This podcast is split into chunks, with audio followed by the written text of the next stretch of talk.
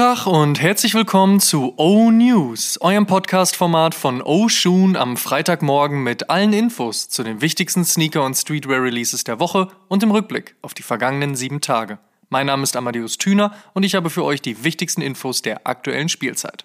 Wir starten wie gewohnt mit der vergangenen Woche. Folgende Releases gab es: Nike Blazer Low Sakai Cause, Nike Dunk Low Archeo Pink, Nike Air Jordan 3 Patchwork, Nike Air Force One Low Swarovski, Essex Gelite 5 Kith Salmon Toe on Leatherback, Adidas Yeezy Boost 700 Fade Azure, Adidas NMD HU NERD, Adidas Forum Low Home Alone, New Balance Fall Pack, New Balance 992 mit Todd Snyder, Saucony Jazz 81 Trinidad James, Reebok Cikinetica 2 Edge mit ASAP Nast, Puma Masters of the Universe, Vans mit Supreme, Vans mit Mastermind, Vans mit USPS, Supreme mit Skittles, Supreme mit W-Tabs und Sneaker Freaker Nummer 46.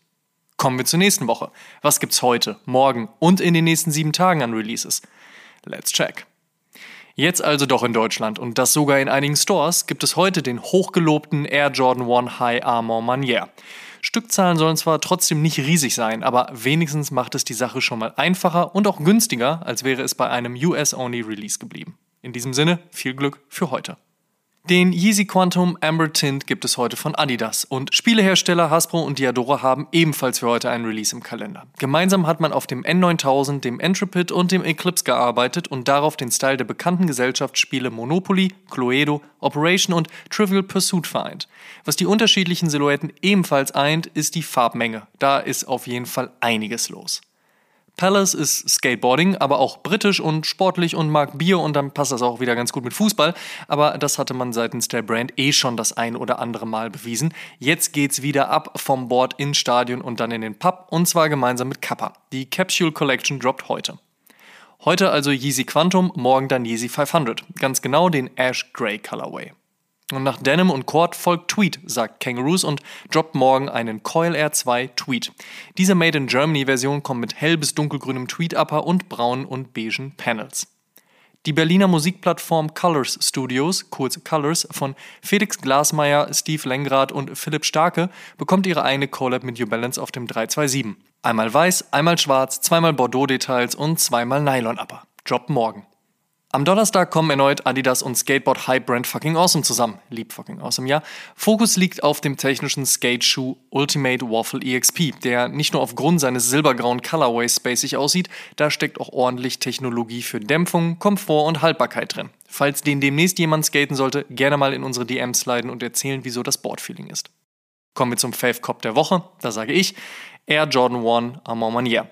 Für mich nicht so zwingend wie der Dreier, aber mindestens großes Kino. James Whitner hat 2021 auf jeden Fall einen ziemlich guten Lauf. Shoutout. In other news, First Look. Union hat einen weiteren Colorway ihrer angekündigten Collab auf dem Air Jordan 2 vorgestellt. Dieser kommt in einem fast gräulichen Beige oder beigefarbenem Grau oder so ähnlich und steht damit konträr zum bläulich wirkenden ersten Colorway. Aktuell steht der Release-Lose für Anfang 2022 im Kalender. Außerdem wird es von Union zeitnah auch einen Dunk Low geben. Dieser greift dann wieder die Farbe Blau auf und überzieht das gesamte Upper mit einer Nylon-Synthetik und roten Kontrastnähten. Ob es dazu noch eine Story geben wird, warten wir derweil ab, genauso wie das finale Release-Date. So oder so ist aber schon mal klar, dass Union und Nike nächstes Jahr einiges vorhaben. Nike SB kann nicht nur Hype und Collab, sondern auch General Releases. Was den Hype jetzt nicht ausschließt, aber ihr wisst schon, was ich meine. Noch für Dezember geplant der Nike SB Dunk High Pink Stamp. Dieser hat eine grau-beige Base, blaue Sohlennähte und, wie der Name schon sagt, ein pinkes Zungenlabel. Gefertigt ist der Schuh komplett in Leder. Und wird das der nächste 420 SB Dunk Release? Auf jeden Fall ist ein ziemlich bekifft aussehendes Früchtchen aufgetaucht, welches sich auf der Rückseite des Tongue Tags eines SB Dunk Lows versteckt. Das Upper ist komplett in blau-lila getaucht, der Nickname Blue Raspberry kommt also nicht von ungefähr. Auch soll das irgendwas mit einer Grassorte zu tun haben, aber da kenne ich mich leider nicht so gut aus. Ob der Sneaker wirklich für den 420 geplant ist, dazu sicherlich in den nächsten Wochen mehr. Und dann kann Nike SB nicht nur General Releases, sondern auch Hype und Collab. So soll im nächsten Jahr eine Zusammenarbeit mit dem Kamerahersteller Polaroid kommen. Die ersten aktuell noch nach unentwickelten Polaroids aussehenden Fotos verraten ein schwarzes Upper, welches zu Heel in weiß übergeht, sowie mehrfach gelayerte Rainbow Swooshes. Auch die Innensohlen des Lows übernehmen die Farbenvielfalt aus dem Logo der Brand und auch hier gibt es noch kein genaues Release-Date. Nice wäre es ja, wenn man wie zuletzt bei Volt by Vans mit Leica auch eine passende Kamera bringen würde. We'll see. Grünes Upper, ein bisschen lila mit dazu und die Tierwelt als Testimonials in den Grafiken. So die nun final angekündigte Collab zwischen Sneakers and Stuff auf dem New Balance 574. Dieser erscheint am 11.12. Nach ein paar Restocks in der App steht wohl noch für diesen Monat ein neuer Yeezy 700 V3 in den Startlöchern. Dieser trägt den Nickname Copper Fade und kommt mit dunkler Midsole und bräunlichem Upper, welcher, der Name erklärt es bereits, zum Heel hin ausfadet. Und außerdem scheint Adidas den D-Rose 1.5 zurückbringen zu wollen. Reiht sich ganz gut in die uns bevorstehende Welle an Retro-Basketball-Silhouetten ein.